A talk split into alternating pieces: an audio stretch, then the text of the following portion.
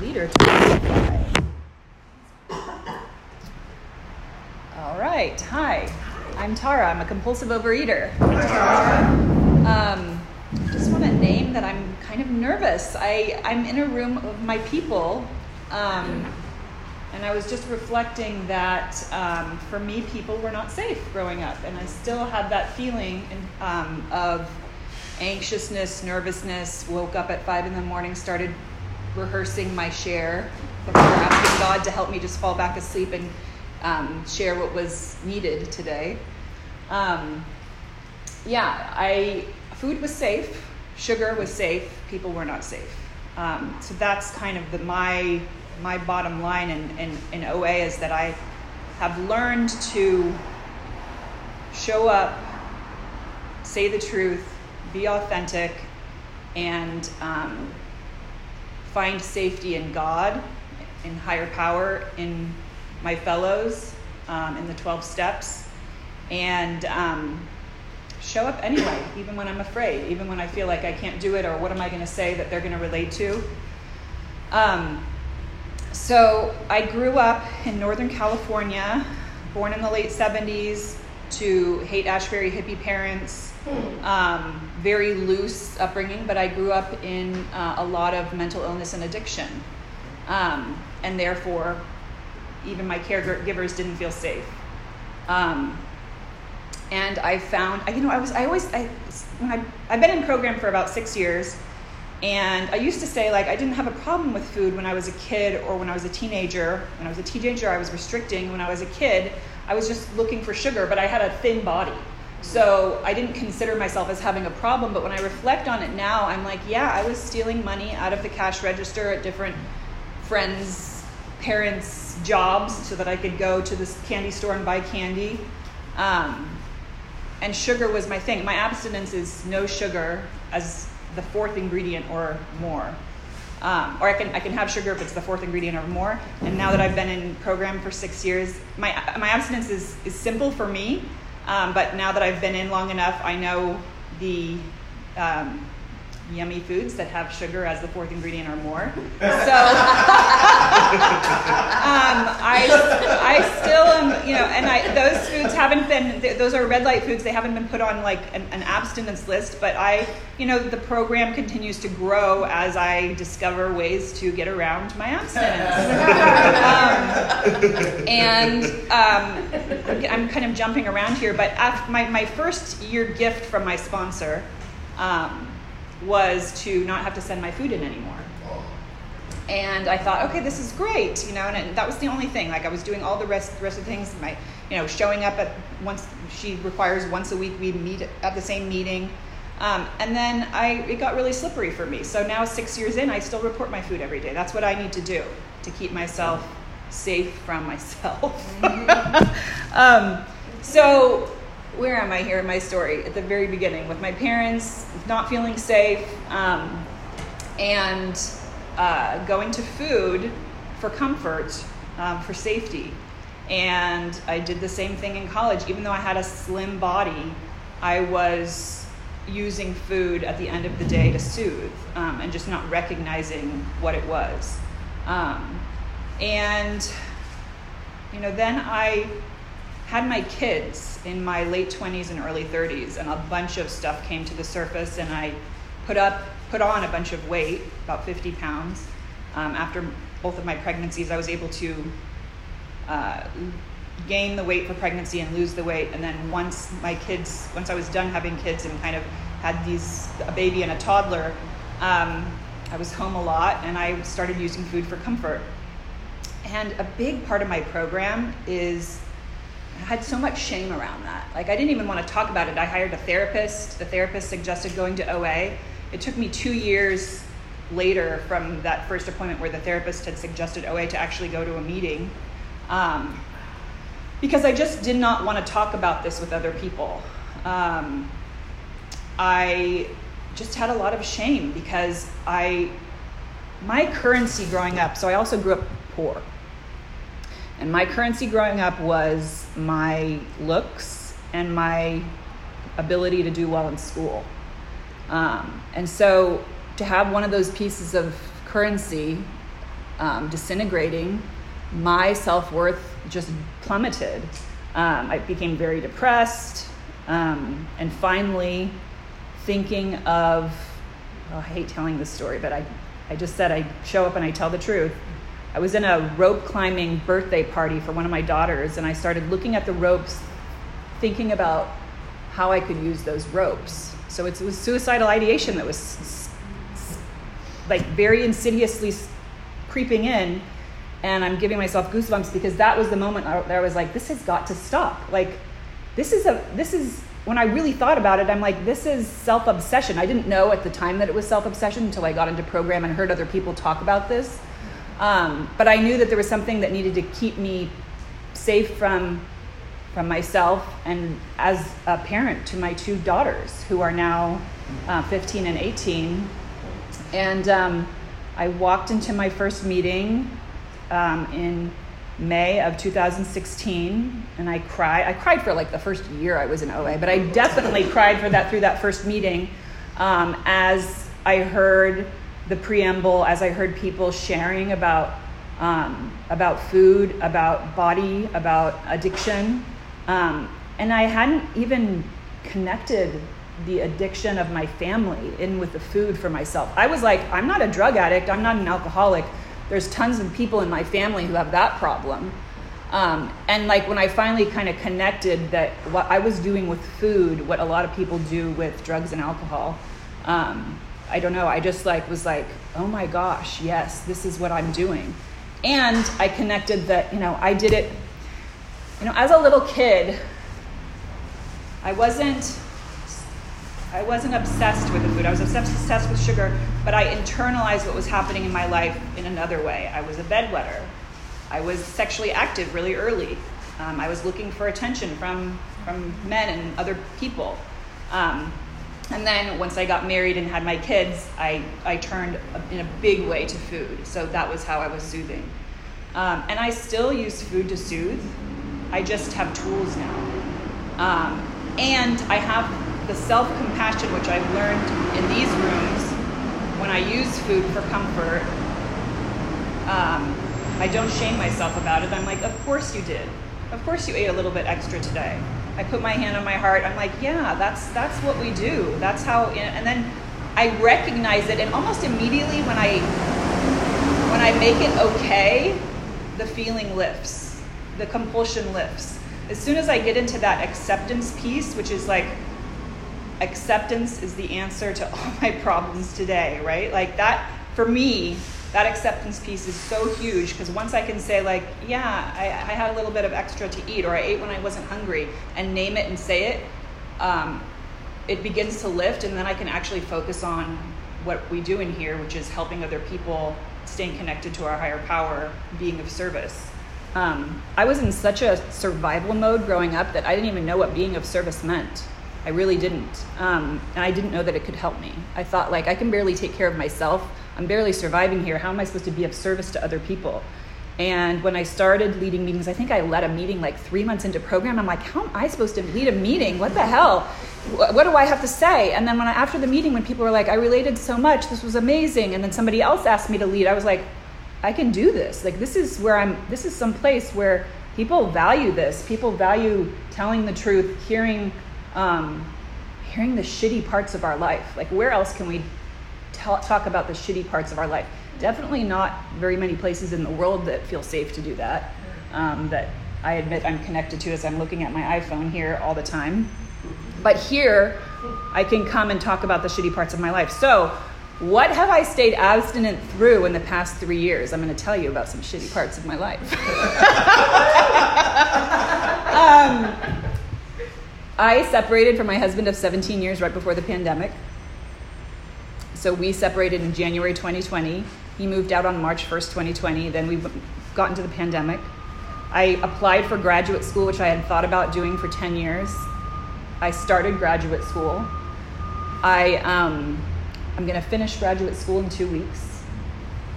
Woo. And thank you. Um, I have been through, uh, so I have I was um, I experienced homelessness as a kid, and I didn't even realize this until I started therapy in my 30s. in fourth grade, when I was 10 years old, we were living with friends for six months um, in the basement of a friend's house out of, out of a duffel bag. And um, I have a lot of moving trauma.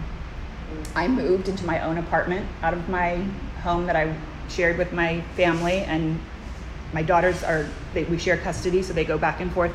I have my first apartment in my own name since I was 18 years old. Um, so I've done that.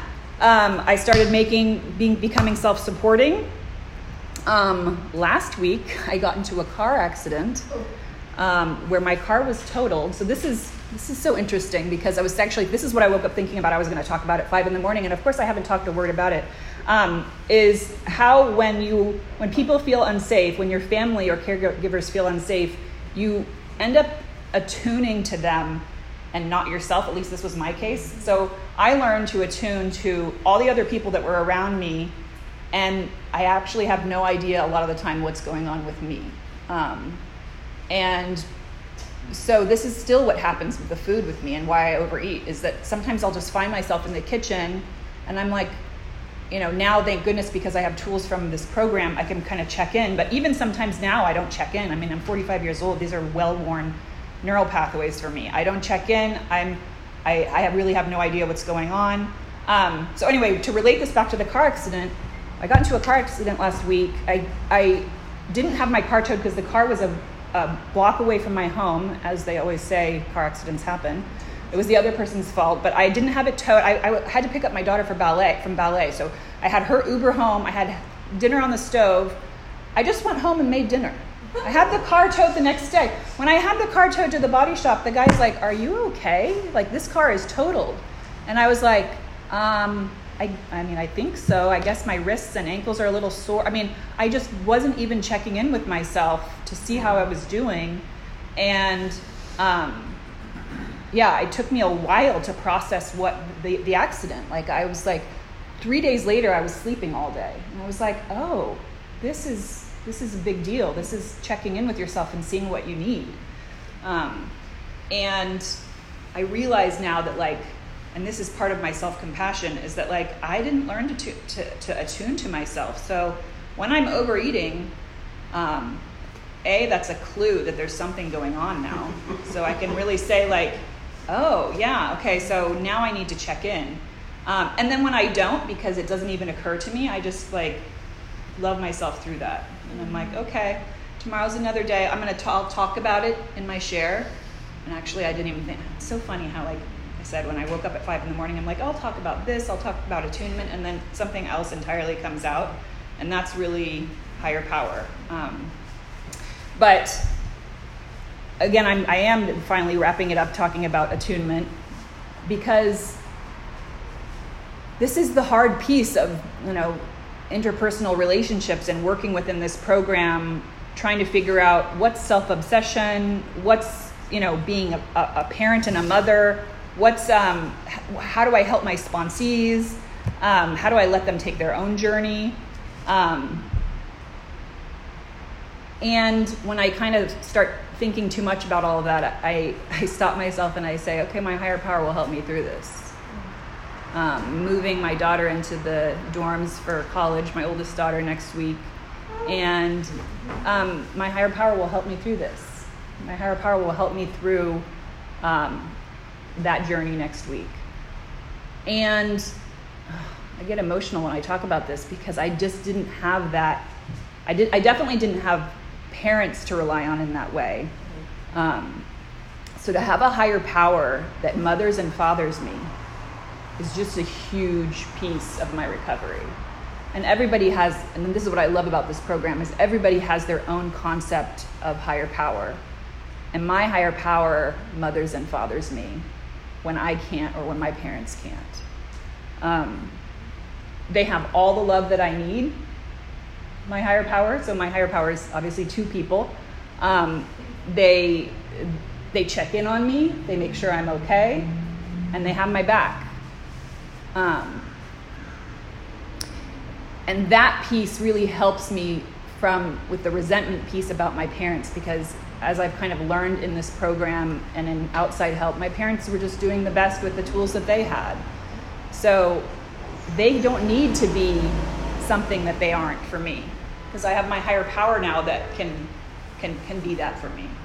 And I have myself. I, the the self confidence that I have gained in this program. I mean, so before the pandemic, I had been in program. I don't know where I am with time. Did this, am I okay with time? Oh yeah. Yeah. Okay. Um, before the the pandemic, I had been in program for a little over two years, three years maybe. Yeah, I guess um, a little over three years, um, and now I see that as like I needed my self confidence to be built up in this program so that I could separate from my my ex husband. That separation has been a super positive influence in my life. Um, even though it was painful and we have kids and that's always painful. Um, but I've learned in this program that you can do painful things. You can do painful things abstinently. So I do want to talk about that. I've been in program for six years, a little over six years now. Um, I have a little uh, over a year and a half of abstinence. I broke my abstinence for one day um, on December 26th. My birthday is December 27th. I restarted my abstinence on my natal birthday, unconsciously or consciously.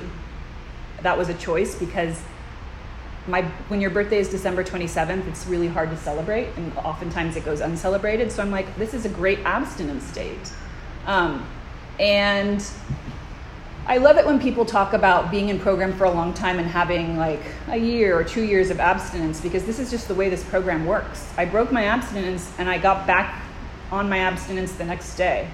Um, and I don't know, that just doesn't, it's important to know that like this is what happens in program, that you can break your abstinence and get right back on. And also that like I'm fully plugged in. I have sponsees. I have a sponsor who I talk to a couple times a week. I see her once a week. Um, I work the program. I still do a lot of online meetings. I have my own little groups, and I still broke my abstinence. It still happens. Like this is we're all imperfect people showing up um, to work a program that is about being of service. Um, so the best way I know how to be of service is to do what I've heard other people do is to talk about what happens when they break their abstinence? What did they go through? Um, and so, yeah, what else do I want to say about that? Um, somehow, the, the, the relief of, there, there's been a relief of a lot of shame. Uh, shame about talking about things. I, I still can't believe I just said I was a bedwetter when I was a kid. I mean, I didn't say that for 40 years. I didn't talk about that. It's just not something that was talked about um, yeah, that's such a big that was such that's such a big piece of step six for me. All the character defects, a lot having to do with shame and and um, and fear being removed, and there's so many that are still there. um, I've been working with a group through the book Drop the Rock, and um, this is such an important piece because I've always hated the word character defect. It's always felt really shaming, and one of my character defects is shame. So, um, to go through that book and realize, and, and, it says over and over in that book, I think I can mention that book because it's part of the curriculum of OA, yeah, um, that um, those those character defects saved us. Those help those character defects helped us. So that's been a really important piece of working through that book and and step six. Do, you know, really looking into step six for me is realizing that um, that those character defects were necessary for a long time, and if God hasn't removed them, they still may be necessary. Um, just like my marriage, I, you know, I have a lot of shame about staying in a marriage that I wasn't happy in. And, but why was I in a marriage for so long that I was unhappy in? Because that was the way I needed, I needed to, what needed to happen. I needed to get to this place. Um, and maybe, you know, if I could, if I just can focus on that, because sometimes I'm like, I do go back to that idea of like, why, um, why now? Why did I why am I doing school now in my 40s?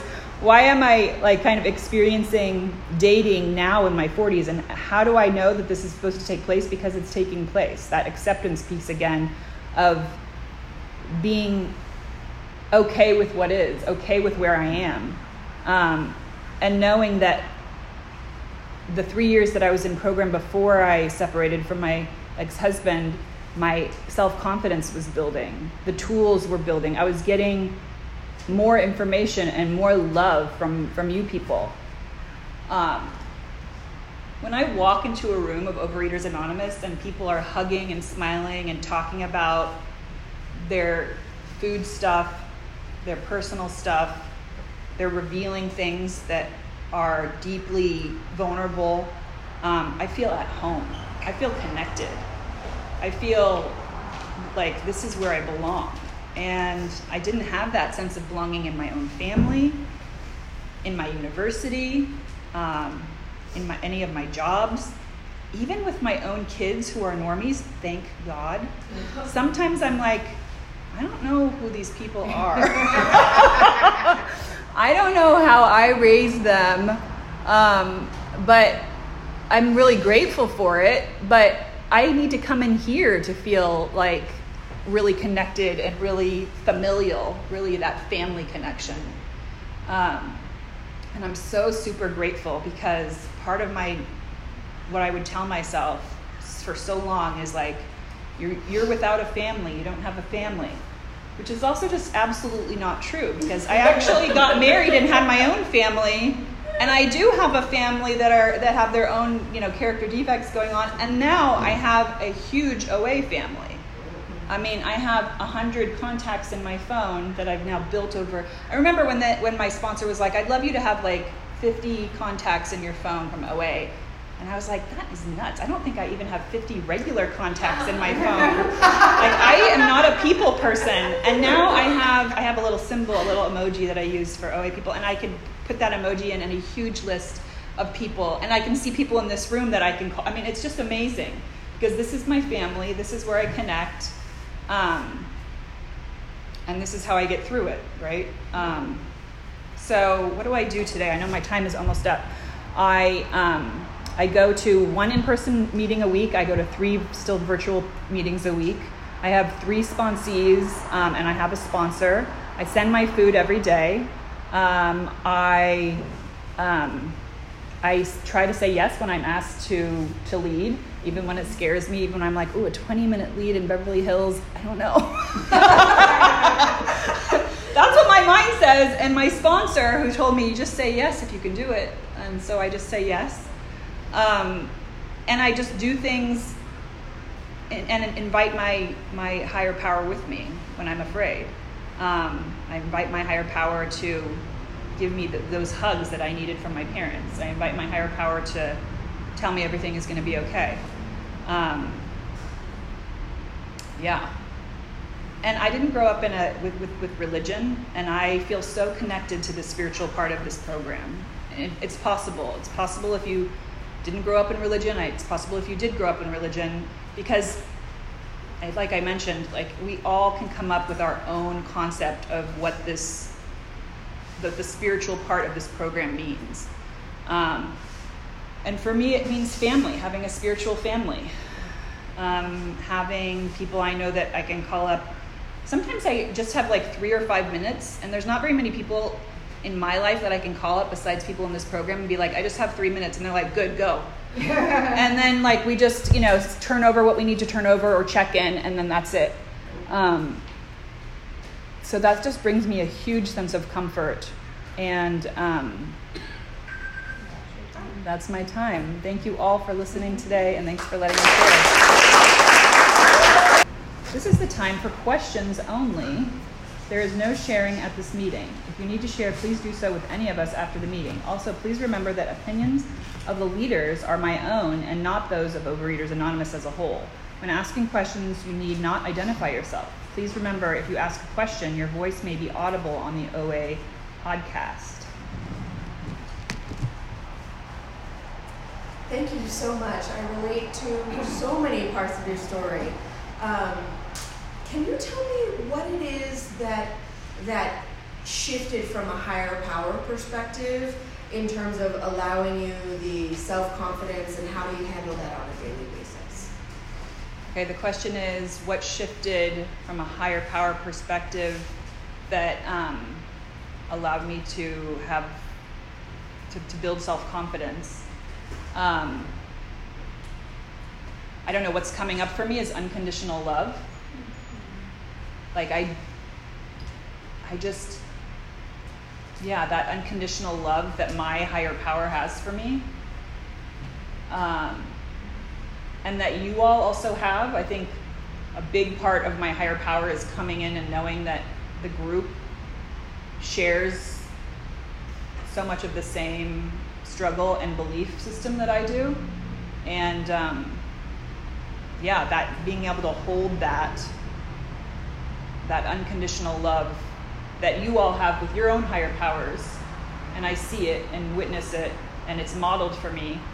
Because um, I didn't get a lot of that modeling, and that uh, shifts into into love for myself. When my high, when I can feel my higher power loving me, it's easier for me to feel that love for myself as well. Thank you for the question. Thank you. Um, so, in terms of your parents, relationship like now, and how did you deal with them in terms of resentment and forgiveness? Thank you. The question is, in terms of my parents, what's my relationship like now, and how did I deal with my resentment? Um, resentment still comes up, and I bring it here, honestly. Um, you know, I think for years I felt like it was their responsibility to deal with my resentment for them. and um, that was wrong.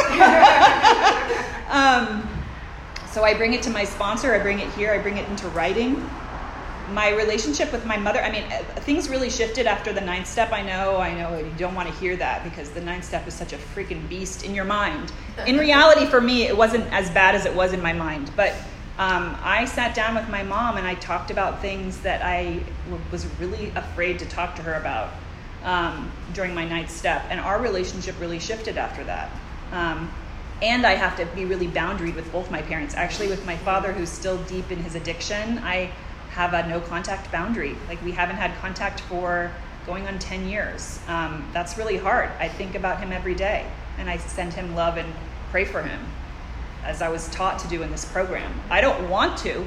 My mind is like, why are you praying for that man? And then somebody else is saying, you know, my sponsor is saying, that's what we do in this program and that's what helps it shift. And it really has. Over the years of being in program, even though I still think about him almost daily, the resentment I have to say has really lifted. Like I just see him as a sick person that never just you know that hasn't been able that in, you know that in his time on here on the planet hasn't been able to get help for whatever reason. He's on his path. But um, yeah so you know they still live in california and my mom has been to an oa meeting with me. Um, she's one of us. She does not go to meetings and is not in program. Um, and I'm able to have a relationship with her that I don't think would have been possible without this program. So thank you for your question. Hey, um, so my question is, do you love yourself today? And if so, how did you learn to do that? okay, so the question, do I love myself today? Oh God, self-love is so complicated because if you didn't learn it, it's really hard to totally embody it. So, like, some days, yes, and some days, no. Mm-hmm. And on the days that I don't, I come here and I get the love from you all and from my higher power. Um, and then I, I think the biggest portion of that self love piece is being able to love myself through the compulsive eating, which I still do. I'm not one of those people that this has been totally relieved. I work the pro- I work a pretty rigorous program, and I still think about food and have issues with food and have issues that I don't even want to talk to my sponsor about because I know that you know it would shift the way I work my program and um, that will happen in God's time. and it feels a little weird to talk about that, but I'm like, you know, I still, I'm, it's an, I'm in, imperfect. I'm abstinent. but I'm imperfect, and um, I really do believe, even though it's like you know something that you hear, you know, that that the reason why I st- still struggle is to keep me connected to program. If I didn't struggle anymore, I might walk out the door um, because I just don't have that base of of I don't know what it is. It's, this is what connect. This is the anchor, the anchor that connects me to you all and to program. Besides the wonderful connections that I've made, is the um, the compulsion hasn't been relieved. It's relieved on a daily basis, and sometimes it's not fully relieved. And loving myself through that. So even when I feel icky or not cute or old or you know all the things that all the ideas that come in my head if I can just love myself through those feelings, I think that that I've I've done okay. Yeah, does that make sense? Uh, two questions. One is, which which was better, one at five o'clock or this one? And second question is, if you, how many days before December twenty-sixth, uh, twenty twenty, did you start breaking your abstinence? Ooh, that's a good question. Wait, what was the question before the five o'clock and the Which one, which was better pitch? Which pitch? The five o'clock one or the- this one you just gave? the five o'clock one? The 5 a.m. Oh, the five a.m. Definitely this one. The five a.m. one was not. Yeah, the, the, the you know I've never rehearsed a pitch and then actually gave, given that pitch. Um, so yeah, I mean, luckily my, the, my higher power always comes in and is like, yeah, that's not going to happen. Just ask.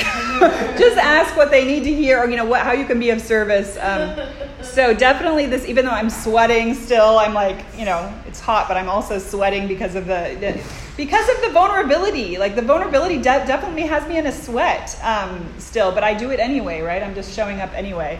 Um, and wait, what was the second half of your question? Uh, How many days before? Oh yes, yes. How many days before? So I, I actually broke my abstinence by eating Christmas candy on December 26th, but the buildup was definitely way before. So it was like September probably. I started like eating food that, and then not reporting it. That was my first kind of clue.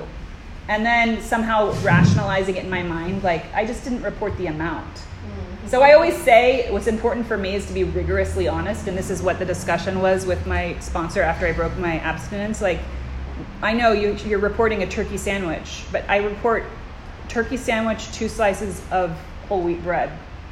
Like I, I put the details in because if I just say dark chocolate, like my mind will be like, I can just eat two bars of dark chocolate and then report to my sponsor eight dark chocolate. So I put the portions in. Um, and so, sh- like I said, like shifts need. I know, I know when shifts need to be made. I know when I need to be rigorously honest, and I, that's one piece of my program. Now that I've had an abstinent break and gotten back on, I am rigorously honest as best as I can. Right? Like I, a lot of times, don't want to report that I ate what I ate for dinner because it didn't look like a dinner, but it was abstinent, and I report it because that's what I said I was going to do. Um, and that because I have such a peace with shame, um, allows me to move on the next day without it kind of building up like it did before I broke my abstinence. I think I had, I had, once I was not rigorously honest, then I had shame about not being rigorously honest, and then that just compounded. But it started a few months before. But also, I gave myself a lot of self compassion because, like I talked about, I'm a slow processor and I'm slow at checking in with myself. Like, I, you know, got separate was separated after a 17 year marriage and applied to grad school and then had the pandemic and like i don't think i really processed what was happening until the fall and then it's i started processing it and then it started coming out in my food but i didn't i wasn't aware that that was what was going on um, so yeah it definitely started before then. But i was still you know i was going to all my meetings. I've always taken commitments. I've had my my program didn't slow down really. It was my it was the rigorous honestly honesty. That's that was the the the red flag. Yeah. Hi, I'm Tanya. hi tanya. Thank you very much for your share. I, I really reson- it resonated a lot, like the level of unworthiness. I love your concept of, of your higher power of feminine masculine or father, mother. My question to you is you seem to have understood that it takes self compassion to kind of forgive yourself as well. why don't you talk more about that and how you practice that? Yeah, I love that. Thank you. The question is about self compassion. Um, yeah, and I think because my higher power has that masculine feminine parenting quality um, that I can feel safe in, that's when I can be like, okay, my higher power has compassion for me. And then that's modeled there. It's, it's so weird and abstract, right? Because I'm like, these are all kind of abstract ideas and they, they change for everyone. Um, but then I can take that and then model it for myself. It's, it's, a, it's a journey, it's a process. Like self compassion is a big, it's, it's big. It's big to wade into, it's big to like actually absorb and, um, and take in. I still have a hard time with it. Um, especially around clothing. Like, I want to be able to put stuff on and then look at myself and be like, this looks great, this is beautiful. And I still have a lot of little self compassion pieces, like loving myself pieces that I want to get better at. Um, but I do a lot, I mean, I won't talk about it because they're outside, but I do a lot of work with self compassion, a lot of books, a lot of, I think that for me, that's a big piece of this program. Um, taking that unconditional love and and way my higher power holds me and then in trying to embody it myself. So, so, so I feel like it's so abstract but uh, thank you for the question. Uh, hi. thank you so much for your share. Uh, kind, of, kind of a two-part question. First um, you uh, said that you generally sometimes don't check in with your you're not aware of what's going on.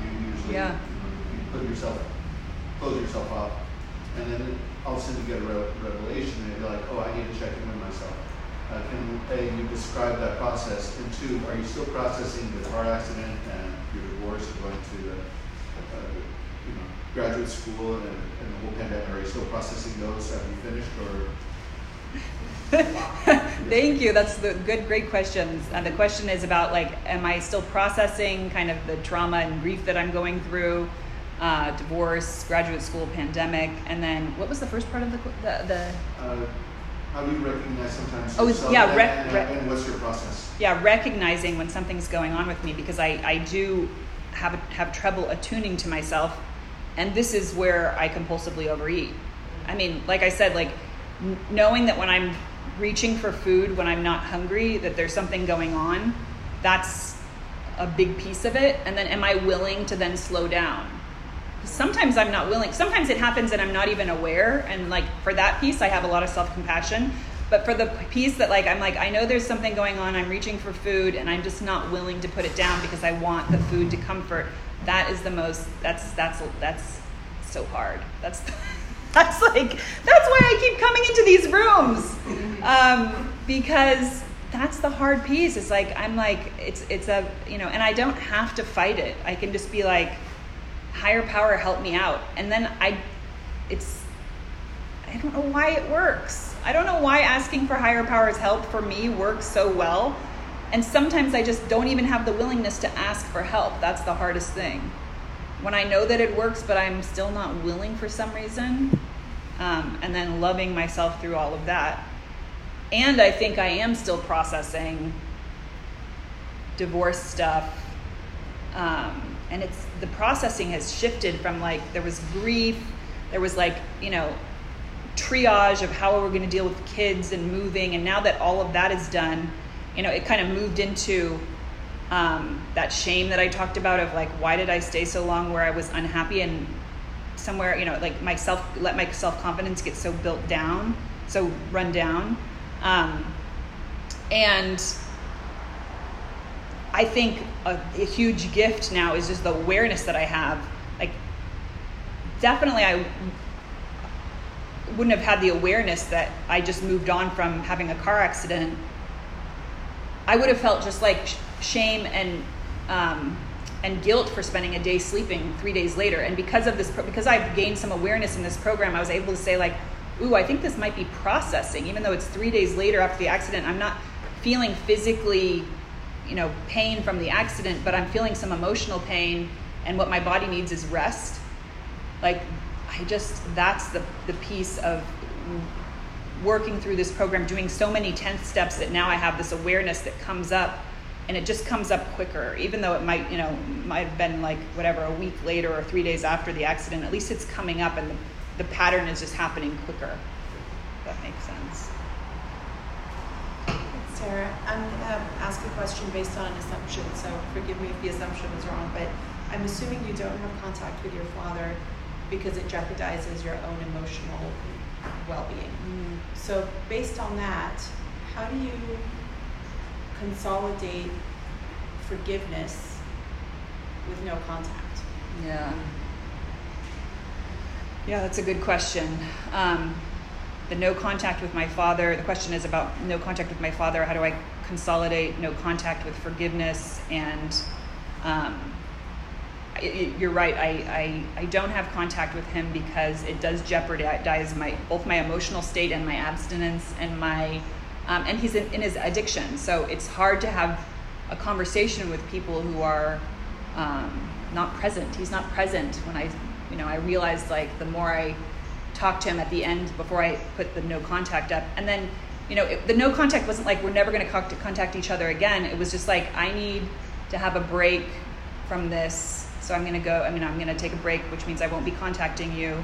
Um, and then just finally coming to the realization that like i'm not going to be able to have a relationship with him while he's in his addiction.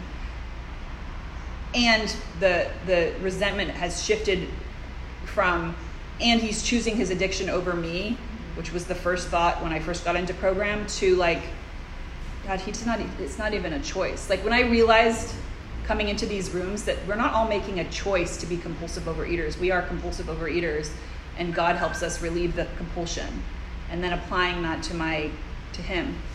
That was so important. Thank you for the question